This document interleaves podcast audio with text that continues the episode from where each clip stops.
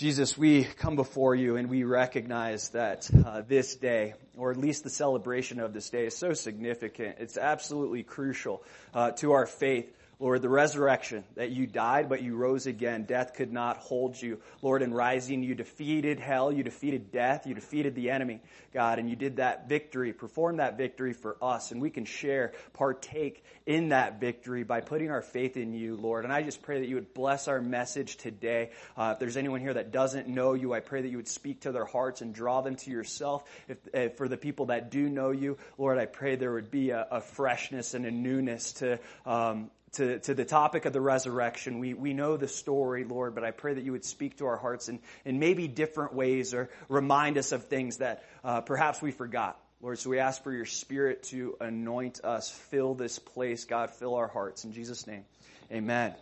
All right. So we see all four gospel writers talk about the resurrection. The two most crucial components in the gospel are Jesus' death by crucifixion and his resurrection. So to start us off real quick, I'm just going to read Luke's account. We'll be in Luke chapter 24, and then the main topic of focus will be 1 Corinthians chapter 15, where Paul makes the argument for the resurrection.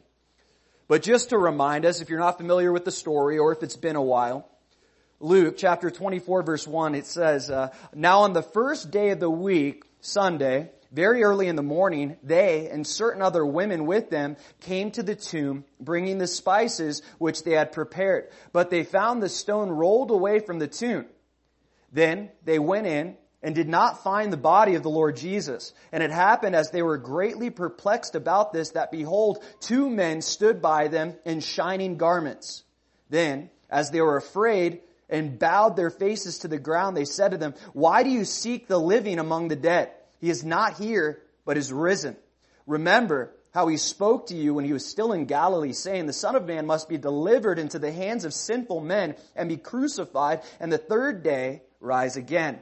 And they remembered his words. Then they returned from the tomb and told all these things to the eleven and to all the rest. It was Mary Magdalene, Joanna, Mary the mother of James, and the other women with them who told these things to the apostles. And their words seemed to them like idle tales, and they did not believe them. But Peter arose and ran to the tomb, and stooping down, he saw the linen cloths lying by themselves, and he departed, marveling to himself at what had happened.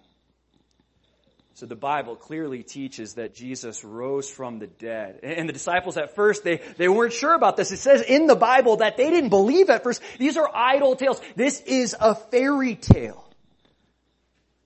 But the Bible teaches this. The Gospels and the epistles. And why does the Bible teach this? And why does it focus on this? Why is the resurrection such a significant part of our faith? Why does the resurrection matter? And that's the title of this teaching. Why the resurrection ma- why does the resurrection matter? See, we're going to look at the past history, the present effect, and the future hope of the resurrection as these things specifically pertain to why the resurrection matters.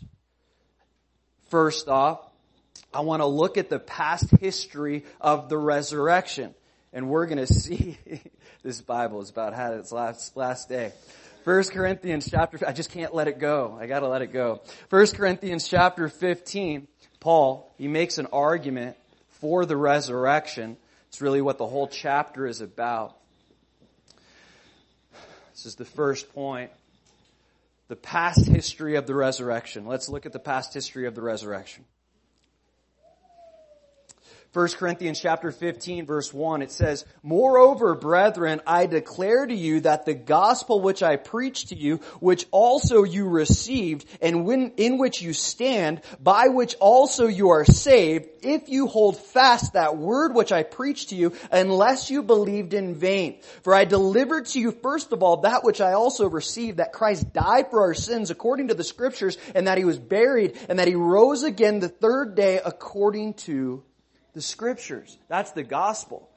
Jesus' death, burial, and resurrection, and every component of that is crucial to our faith. And before Paul really gets into the crucifix, or into the resurrection, he mentions the crucifixion.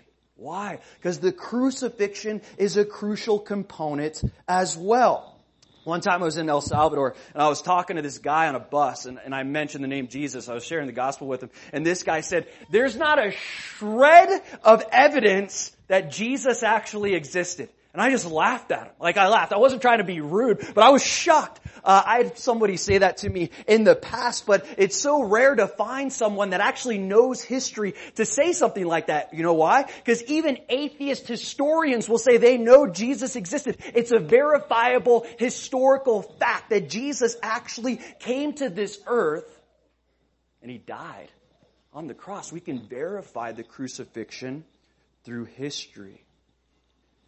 See, when we look at the crucifixion, it's not some tall tale. It's not just a fairy tale.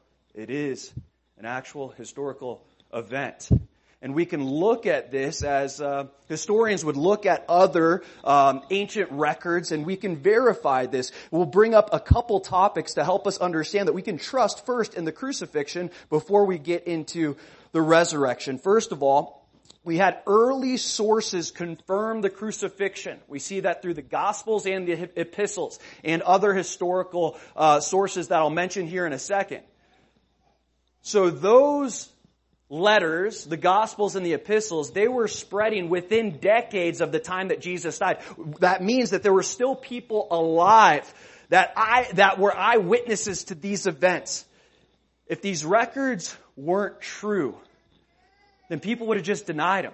And these records wouldn't have spread. We wouldn't have so many gospels, so many epistles, so many accounts of these things happening.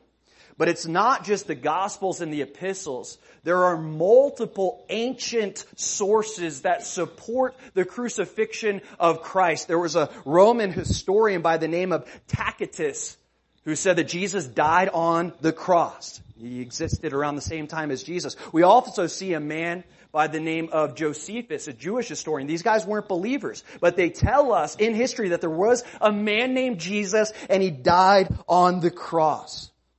We can also look at the eyewitness testimonies throughout the New Testament.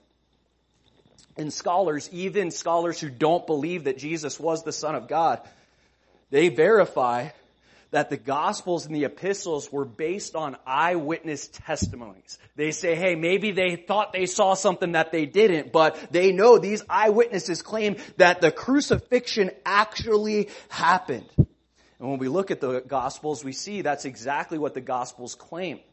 Luke said, basically, hey, I went around and asked people that were there and I talked to them. We can't say that Luke actually saw everything, but he went around and he talked to the eyewitnesses to understand what Jesus did through his ministry and his death and his resurrection. John, in John chapter 21 verse 24, if you want to write this down, John 21 verse 24, it says this. This is the disciple who is bearing witness to these things and who has written these things.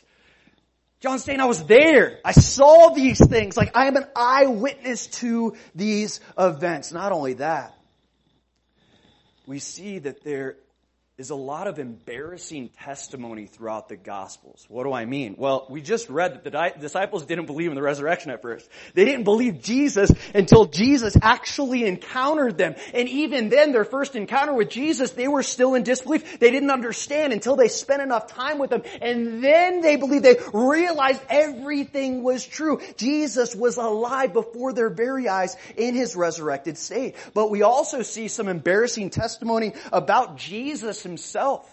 What do I mean?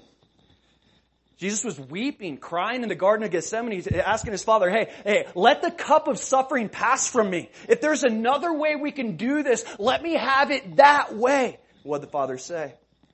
Basically, no, because that's how Jesus responds. Nevertheless, not my will, but yours be done. We also see Jesus on the cross after he was scourged and brutally beaten, hair ripped out of his beard, spit on. He says, Father, Father, why have you forsaken me? Why have you forsaken What does that mean? Now we know it's a prophecy from Psalm uh, chapter 22.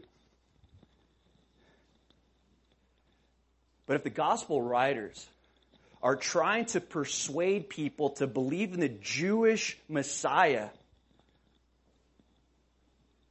then the picture that they're painting is not a pretty picture. If they're trying to persuade people to believe in this Davidic type of king, then the things that they use here make us question what's going on. Why didn't the disciples believe in the resurrection right away? Why did Jesus say that God had forsaken him? Why did all these different things happen to the Lord? Why are these, there are these embarrassing testimonies? But the, the gospel writers aren't just trying to persuade people to believe that Jesus is the Messiah. What they're trying to do is just speak the truth. This is what happened. We're going to tell you what's happening, even if it doesn't support our cause, because this is the truth. And Jesus says, I am the truth. We're going to communicate what Jesus did, what he said, his death, his burial, and his resurrection. The most solid historical fact about Jesus Christ was that he died by crucifixion. Okay? There's this critic, an unbeliever, scholar, his name is John Crossan. Listen to what he says. He doesn't believe, okay? But he says this. Jesus' death by crucifixion under Pontius Pilate is as sure as anything historical can ever be. anything historical. But the disciples, they didn't believe Jesus was God because he died on a cross. They believed that Jesus was God in the flesh because he rose again. And that's the point that Paul's making here in 1 Corinthians chapter 15. If you would with me, picking it back up, we'll be in verse 5. It says, and that he was seen by Cephas, that's Peter, then by the twelve. After that, he was seen by over 500 brethren at once, of whom the greater part remain to the present. But some have fallen asleep. After that, he was seen by James, then by all the apostles. Then last of all, he was seen by me also as by one born out of due time. For I am the least of the apostles who am not worthy to be called an apostle because I persecuted the church of God. I want to break this down and understand this better. First, Paul says, Jesus is in his resurrected form. He appeared to Peter. He also appeared to the twelve. So we see that people that actually followed Jesus, that believed in Jesus, they claim to witness the resurrection. They saw Jesus in his glorified resurrected form. But this is interesting. Why? Because the night before Jesus died, what did, the, what did the disciples do? They fled. They were afraid. They were scared. They were in the Garden of Gethsemane when the soldiers came to take Jesus they bailed on their buddy. They bailed on their friend. They bailed on the Messiah. But now they're claiming to witness this thing. And not only are they claiming to witness this thing, they're preaching about the resurrection in boldness. So much so that each and every one of those men were persecuted. They were persecuted for their faith. In fact, 11, or sorry, 10 of the 11 plus more, we got James and Paul and other ones, but of the disciples he's mentioning here, Judas bailed, you remember, he betrayed Jesus. But 10 of the 11 were actually martyred for their faith. They were killed. How do you go from fleeing in the garden in fear to boldly proclaiming the message of the gospel, the truth of the resurrection? They believed it so much so that they were willing to die for their faith. We see Cephas. He's mentioned Peter. Peter, we know, just as Jesus prophesied, the night before he died, leading up to that day, he denied the Lord three times. To a little girl, he even denied the Lord. He was afraid of a little girl. And then Peter, you know how he died? First of all, they were trying to get him to recant his faith. Okay. They said, hey, you can't, you can't keep preaching in the name of Jesus. You can't keep saying that you saw Jesus resurrected. It's a threat to Caesar and his power and his deity because they believe Caesar was a God. And you know what happened? To try to persuade him to recant his faith, just say you didn't see it. Just say you didn't see it. They crucified his wife right in front of him. They crucified his wife in front of him. And then when they went to crucify Peter, Peter said, I'm not worthy to be crucified like my king. And they crucified him upside down. The reality of it is, the disciples didn't just die for something they believed in, they died for something that they witnessed. Think about it. You're gonna let your wife die for some fairy tale you made up? No. Nobody would do that. It wasn't just a belief. They witnessed the resurrection. Nobody would die for a lie. Who would die for a lie, right? People die for faith. They die for things that they believe in. But this isn't that. This is people saying they actually saw this. All they had to say is, hey, you can have your life. Just say that you didn't see the resurrected Lord. Just stop talking about it. And they wouldn't do it. They died as martyrs.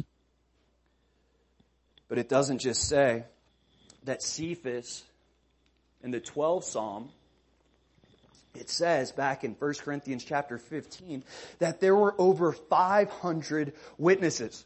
We're not just talking about a small group of men that followed Jesus during his earthly ministry. We're talking about over 500 people saw the resurrected king. Think about this. If there was a murder trial and you had 500 people come forth and say, I saw this person kill this other person, what do you think would happen in the court of law? That person would be sentenced to whatever the judge thought was the appropriate punishment. This is what's happening. 500 witnesses. In that culture, all you needed was two or three witnesses to basically accuse someone of being guilty or innocent. That's why Jesus made it so obvious. He showed up to 500 different people. Paul says they're still here today. Most of these people, they haven't died yet. So we're still within a short time period from when the resurrection actually happened. We also see that Paul's basically saying, hey, if you don't believe me, go ask one of these 500 people, okay? I'm not the only one that's saying I saw the resurrected king. Go ask somebody else. These people are still alive. It says after that, after he appeared to the 500, verse 7, it says after that he was seen by James, then by all the apostles. Then, it says in verse 8, then last of all he was seen by me also as one, as by one born out of due time. This is Paul the apostle. So we see not only people that believed in Jesus claim uh, to, to witness the resurrected king, people that didn't believe in Jesus during his earthly ministry claim to witness Jesus in his resurrected form. James, the James being referred to, this isn't James the brother of John. This is James the half brother of Jesus. And we see, if you want to write this down, in John chapter 7 verse 5, we see that the Lord's brothers, they didn't believe in Jesus. They didn't believe He was the Messiah. They grew up with Him and they were still in disbelief. Until the resurrection. Then we see in Acts chapter 1 that all his brothers believed. They didn't believe during his life. They didn't even believe during his death. They didn't believe till they saw him risen from the grave. James, the brother of Jesus, he ends up becoming the pastor of the church in Jerusalem. You know what happens? Because he keeps preaching the gospel, because he won't recant his faith, they threw him off the Temple Mount. But he survived. So then, they beat him to death. All because he kept claiming that he saw Jesus in his resurrected form. He went from disbelief to belief, all because of the resurrection. But not just him. Paul says, he speaks of himself too. I too saw Jesus. Sorry about that, microphone. I gotta get a new one of these things. This doesn't really work well for me. Paul says, I saw Jesus too. We see that Paul had an encounter with Jesus in Acts chapter 9 on the road to Damascus. And he says, I'm the least of all the apostles. Why? Because I persecuted the church. I persecuted Christians for a while before what? Jesus appeared to me in his resurrected form. And then we see Paul the apostle he becomes the most powerful apostle that ever lived, wrote over half of the New Testament. You don't go from persecuting a people of a specific faith to being like one of the primetime leaders of that faith just because he had a change of heart. Just because I had a change of mind. You know what? I'm going to persecute Christians. I don't feel like doing it anymore. I'm going to join them. That doesn't happen. You don't join your enemy, if you will, just because of a sudden change of heart. He says, he saw the resurrected Lord. And you know what ended up happening to Paul? Because he wouldn't recant his faith. He kept saying that the resurrection was true. He was beheaded in Rome by Caesar. When we see these men and women, there were women too. Mary was the first that saw the resurrected king and see what happens in later on, later on in church history It's absolutely amazing. How does someone go from disbelief or questioning these things uh, to, to be willing to die for their faith? Because they actually saw Jesus risen from the grave. And the resurrection, it radically changed these people's lives forever.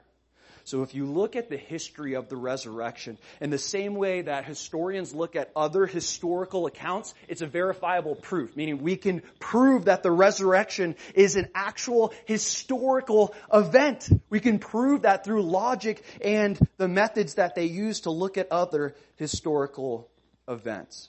But the resurrection is not just a historical fact, it has a present effect. That's the second point the present effect of the resurrection. It isn't just something that happened over 2,000 years ago. Yes, it is, but it uh, impacts us and affects us to the present day. See, when we accept the gospel, the death, burial, and resurrection of Jesus Christ, you know what happens? He makes us a new creation. That's what it tells us in 2 Corinthians chapter 5 verse 17. In 2 Corinthians 5, 17, he says, Paul speaking, he says, you are a new creation in Christ, a new creation. He literally comes inside of us, into our hearts, changes our lives. In fact, when we put our faith in the gospel, He gives us new hearts. He gives us new hearts. He gives us new hearts. He changes some of our desires. Now, when God comes into our hearts, changes our hearts, it changes our lives. And, it changes our lives forever. Now, I don't mean to say that when Jesus comes into your life, you're going to be perfect. No, none of us are perfect. He was the only one that's perfect. But there are going to be some changes. There are going to be some changes of desire. Now I want Jesus more than I wanted these, or more than I want all these other things we see that the Lord's responsibility when we accept the gospel is to come into our hearts and start changing those desires, but we also see that we have a responsibility as well. In Romans chapter 6, I'll read it for you if you want to flip there. Romans chapter 6, we see in verse 4, Look at verse 3 for a little context. Or do you not know that as many of us as were baptized into, the, into Christ Jesus were baptized into his death? Therefore we were buried with him through baptism into death, that just as Christ was raised from the dead by the glory of the Father, even so we also should walk in the newness of life. For if we have been united together in the likeness of his death, certainly we also shall be in the likeness of his resurrection. Knowing this, that our old man was crucified with him, that the body of sin might be done away with, that we should no longer be slaves of sin. See what Paul tells us there? He uses the illustration of baptism. He says when you get baptized, and you heard get, get, get baptized before? And me too, twice. First time didn't work. Second time worked when we get baptized, there's, there's an illustration that's happening. He says we're baptized into his death. What we're symbolizing there is when Jesus, he died and he was buried in the tomb. And then when we come out of the water, it's a picture of the resurrection. Walking in the newness of life is the charge that Paul gives us. You're a new person. You're a new creation. Quit acting like the old man. Quit acting like the old woman. God has done a work in your heart so that you can walk in the newness of life, but it's responsibility to walk in that newness of life. He puts it like this in Ephesians chapter 4. Uh, verses 20 to 24, I'll summarize. He says, put off the old man and put on the new. I'm putting the old man to death. No more old man, no more old woman. I don't want to practice those sins anymore. I want to be the new man, the new woman who God has created me to be because I'm not the same. This is the present effect that the gospel has when we believe in the resurrection. As that song says, He's resurrecting me. He's transforming me from the inside out. Now, I'm not perfect, as I mentioned. I'm a work in progress, but a believer should be marked by progress. A believer should be marked by progress. We should be, if he's really resurrecting us from the inside out, in other words, transforming us, changing us, there should be evidence of change. we should become better and better as time goes on. Now we might have hiccups. We might fall back fall back into old ways. We might backslide as the Bible teaches. But if you take like a, young, a big chunk of time, there should be this progressive growth that happens in the believer. That's the present effect of the resurrection. And you know what happens when we give into this? We give into the moving of the Spirit and, and we try our best to walk in obedience and we allow the Lord to change those things in our heart and in our lives. We get to experience the promises of God. One being Jesus said in John chapter 10 verse 10, I have come to give him life and life to the fullest, or life more abundantly. He says, this is why I came. Yes, I came to give you eternal life, but I came to you to give you abundant life now. And I do that through working on your heart on a daily basis, giving you that new heart but you gotta do your part. You gotta walk in the newness of life. You gotta keep putting off the old man and putting on the new because Jesus wants us to experience abundant life. That doesn't always be, mean an easy life, but you know what it does mean? A life that's full of joy. A life that's full of love. A life that's full of peace, even when bad times happen. In 1 John chapter 1, Let's flip there actually. First John chapter 1. Uh, John introduces this, the same, the same uh, author of the Gospel of John. John tells us, he starts speaking of eyewitness testimonies, and this is what he says.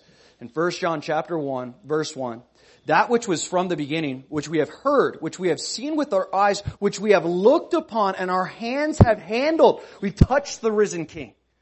Concerning the word of life, the life was manifested and we have seen and bear witness and declare to you that eternal life which was with the Father and was manifested to us. That which we have seen and heard, we declare to you that you also may have fellowship with us. And truly our fellowship is with the Father and with His Son Jesus Christ. And these things we write to you that your joy may be full. Why is he writing this? He wants you to experience what he experienced. He wants you to have a fullness of joy. He wants you to experience the abundant life that Jesus promised us. John didn't have it easy. He was persecuted. He was burned alive in oil and exiled to the island of Patmos. But the joy that he experienced from the Lord, it wasn't based on his circumstances. It was based on his hope. It was based on his relationship with Jesus Christ. And this is why I speak the things that I speak so that you can have this fullness of joy as well. Now Jesus, when we believe the gospel, he doesn't just change our lives in the present. He gives us eternal life in the future. This is the third and final point. The future hope of the resurrection. The future hope of the resurrection. Yes, we can historically verify the resurrection. Yes, the resurrection has a present effect in our lives right now, even today. But there's also a future hope of the resurrection. Jesus, like that's the worst, right? I'm the one that had the phone on. Oh gosh. Forgive me. I'll never get on you if your phone rings in here. John, chapter 11. Uh, Jesus, one of his really good friends named Lazarus, he, he died.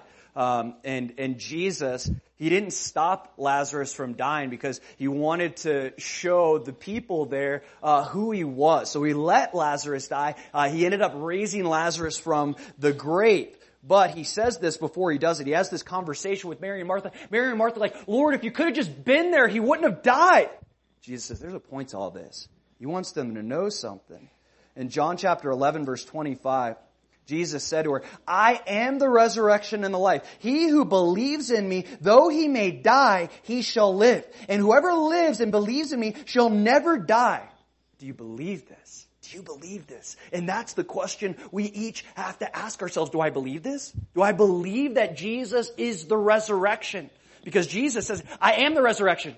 Not Buddha, not Krishna, not Muhammad, no one else. He says, if you want to be resurrected to your heavenly Father, the God that created you, it's only through Jesus Christ because He is the resurrection. He says it like this in John chapter 14 verse 6. He says, I am the way, the truth, and the life. No one comes to the Father except through me. Don't think you're getting to Him because to get to Him you gotta go through me and to go through me you gotta believe in me. You gotta believe in the resurrection. This is the only way for us to experience the resurrection. That Jesus is the embodiment of the resurrection. In 1 Corinthians chapter 15 verse 20, we'll get there again here in a moment. But he, eh, Paul says that, that Jesus is the first fruits of those who have risen from the grave. He's the first fruit. What does he mean? He's the first one that was resurrected. He literally paved the way to heaven. He paved the way of the resurrection. But it's only through him that we can experience this future hope of the resurrection. So why does the resurrection matter? It matters because if the resurrection didn't happen, then our faith is absolutely meaningless. Absolutely meaningless. And Paul tells us this in 1 Corinthians chapter 15. If you would with me. It's 1 Corinthians chapter 15. Paul goes on speaking, arguing for the resurrection. And he says, look at verse 15 says, yes, and we are found false witnesses of God because we have testified of God that he raised up Christ whom he did not raise up if in fact the dead do not rise. He's saying, hey, you know, we're false witnesses. We're going to experience such horrible judgment if we're telling you that the resurrection is true and it's not. And he says in verse 16, for if the dead do not rise, then Christ is not risen. And if Christ is not risen, your faith is futile. You are still in your sins then also those who have fallen asleep in Christ have perished. If in this life only we have hope in Christ, we are to, of all men the most pitiable. Says our faith, there's no resurrection, our faith is completely futile. In other words, useless. Our faith is useless. It means absolutely nothing. It means nothing without the resurrection. If Christ was just a holy man that came and died on the cross, Christianity means nothing. We're just putting our faith in a man. But because he rose from the grave, it means something different. Paul says, we're the most pitiable. Like, people should take pity on us. Like, we're the most pathetic people on the face of the earth. If we believe that Jesus rose and he didn't, all our effort, all our energy, coming to church, being right here, if the resurrection is true, you're wasting your time. You really are. Pursuing Jesus, praying, reading your Bible, doing anything for the Lord, if the resurrection is true, isn't true, then it means nothing. It's absolutely useless all the effort, all the energy, tithes, whatever you do for the Lord, all of that's in vain if the resurrection isn't true. But then Paul says this. 1 Corinthians chapter 15 verse 20. But now Christ is risen from the dead and has become the first fruits of those who have fallen asleep. He says, but don't worry. Because Christ rose and I saw him. I can tell you the truth that Jesus did rise from the dead. I'm not a false witness. Why would I tell you this? What gain would it bring me? Paul wasn't even taking like uh, a paycheck from the church. He was trying to make his testimony so pure. Even though he says, hey, I deserve to get paid for doing what I'm doing because I'm pouring my life out, but I'm not even going to take that. Paul didn't benefit from the resurrection in the worldly sense. He was scourged several times. He was shipwrecked. He was beaten. He was stoned basically to death and the Lord pretty much brought him back to life. He went through so much suffering. If you went through all of that, you think you'd go through all of that for just something that, you know, hey, this seems like a good gig, right? I'm just going to tell people about Jesus and that the resurrection is true. And I'm just going to tell people that this actually happened when he did it. Why would he go through all of that heartache, that pain, and that suffering only to be beheaded later on? He's telling the church at Corinth, he's telling us you can rest assured that the resurrection is true. You know how I know the resurrection is true? Because God has radically changed my life. I'm far from perfect, but if you knew who I was before, you might not even come to this church. I was a horrible person. My parents didn't trust me. I was a drug addict. They wouldn't allow me to, to, to come to Thanksgiving and, or Easter or Christmas for that matter. I wasn't allowed in the house. I wasn't allowed anywhere near my family. My, my, my, uh, uh, my sister my brother-in-law wouldn't let me hang out with Savannah, my first niece. None of that. Until what? I realized that Jesus is legit. He's real. And he actually died on a cross and he rose from the grave. And from that point forward, my life has radically changed. My dad said one time, he was on the fence. He's a scientist. He's a health physicist. And he wasn't walking with the Lord. And I used to beg him, like, Dad, just accept the Lord. Like, you know, look at what he's doing in my life, you know, trying to, trying to get him there. And it wasn't for about after two years after I got saved. And my mom told me, because, uh, fill you in, my brother got saved. He was an addict as well, a month after I did, and he's, uh, radical, radical change as well. My dad said to my mom, one day about two years after I was saved, he said to her, how could we not believe this? Look at them. Look at them. They're totally different people. No, they got issues. They got problems. He said, look at them. We would be foolish not to believe that the gospel is true. Ever since then, my mom and my dad have been walking so tight with the Lord. My dad's like going to different countries doing mission trips. He basically uses his retirement to serve the Lord. It's crazy. The scientist, the scientist, he, he's walking with the Lord. God radically changed his life as well. You know how I know? the resurrection is true, not only have I changed, I've seen so many people in my life change. People in this church, people in other countries that I've been to, people in other places that I've lived. And I'm not talking about mere behavior, behavior modification. I'm not talking about religion. I'm not just talking about one day I decided to wake up and start reading my Bible. No, that's not what I'm talking about. I'm talking about a complete change of heart, a change of life. I literally know child soldiers that are leaders in churches now. I know addicts that are pastors. I know murderers that are walking strongly and faithfully with the Lord. I know some people that have been pretty messed up. And this world basically chewed them up and spit them out. And by believing in the gospel, the death, burial, and resurrection of Jesus Christ, their lives have been changed forever. Maybe you've experienced some of that change. Or maybe you haven't. And maybe you want to. See, the resurrection, as we discussed, when you study it historically, many people, atheists, that went to study the resurrection to see if it's uh, historically verifiable, have ended up getting saved because they recognize it's a legitimate historical fact. But it still takes faith. It still takes faith believe, to, to believe in the resurrection. And that's what Jesus told us. In John chapter 11, verses 25 to 26, he says, if you believe, if you believe, do you believe this? Because even though we can have all the evidence in the world, you could see family members, friends, all these people radically changed. But it still requires you personally to put your faith in the resurrection of Jesus Christ. But you're not just putting your faith in an event. You're putting your faith in the person. Jesus, I am the resurrection. I am. It's not just a historical event that happened. It's the person of Jesus Christ. This word faith is not an intellectual thing. It's not just like, yeah, sure Jesus was, was real. The Bible says even the demons have an intellectual faith and they perish. This faith is the word trust, really. Putting our trust in Jesus. And any relationship that you're ever in, it requires trust I wouldn't have married my wife if I didn't trust her, right? You don't want friends that you don't really trust. And if you do have friends that you don't trust, get new friends, okay?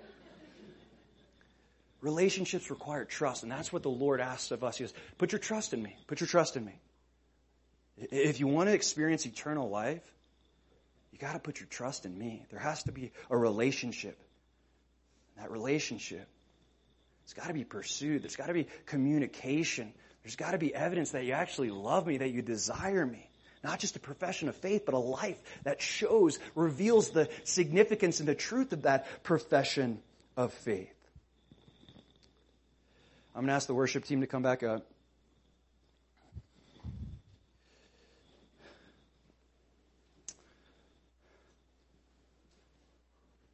Before I pray, and we get into this next song.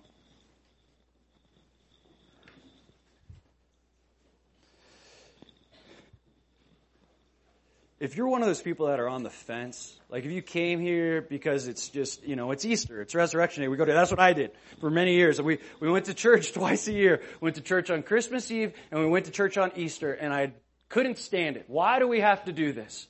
Because I didn't believe. I didn't understand. I didn't understand the significance and the truth of the gospel. If you're one of those people that's on the fence and you're not sure, and the Lord's doing something in your heart right now, as we go to pray, I, I want you to pray personally. That even in this moment, that Jesus would reveal himself to you, that he'd get a hold of your heart, that he'd touch your life, that you would recognize that the gospel is true, that he actually died, that he rose, that he rose again, and that resurrection solidified his deity, that he truly was God in the flesh. So let's pray.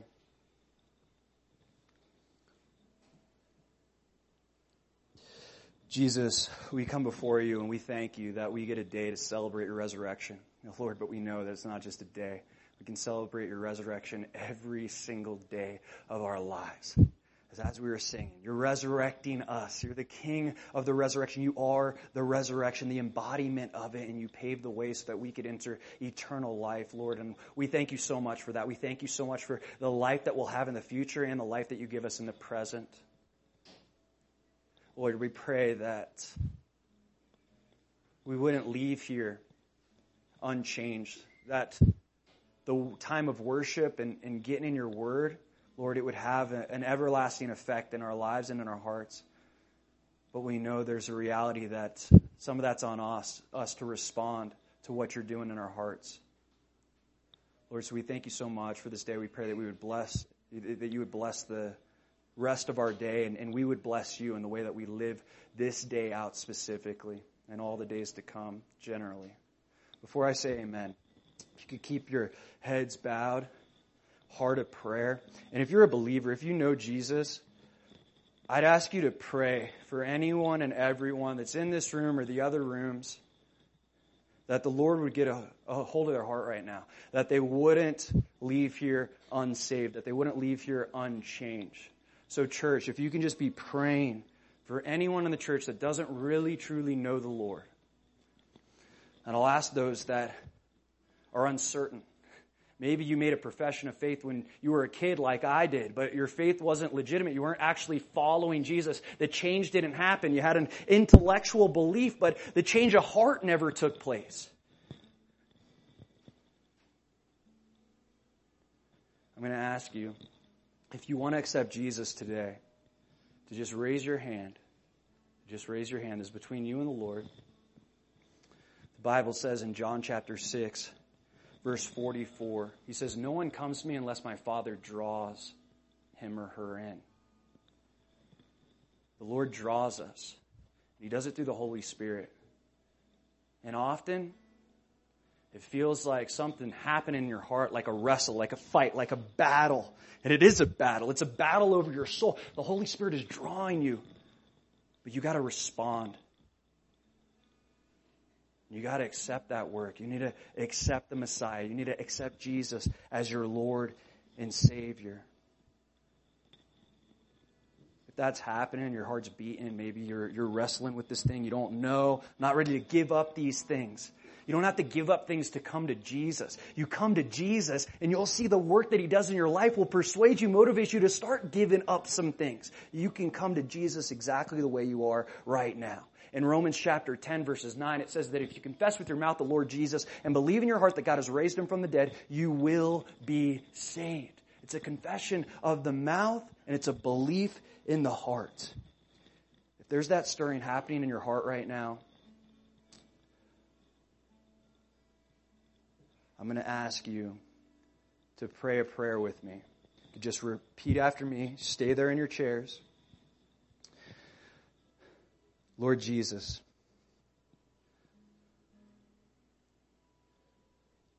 I believe in your death and resurrection. I believe that you've forgiven me of my sins. Lord, I ask you to wash me clean. Give me a new heart. And give me the strength to walk with you all the days of my life. I thank you for your love for me. Help me live for you. In Jesus' name, amen.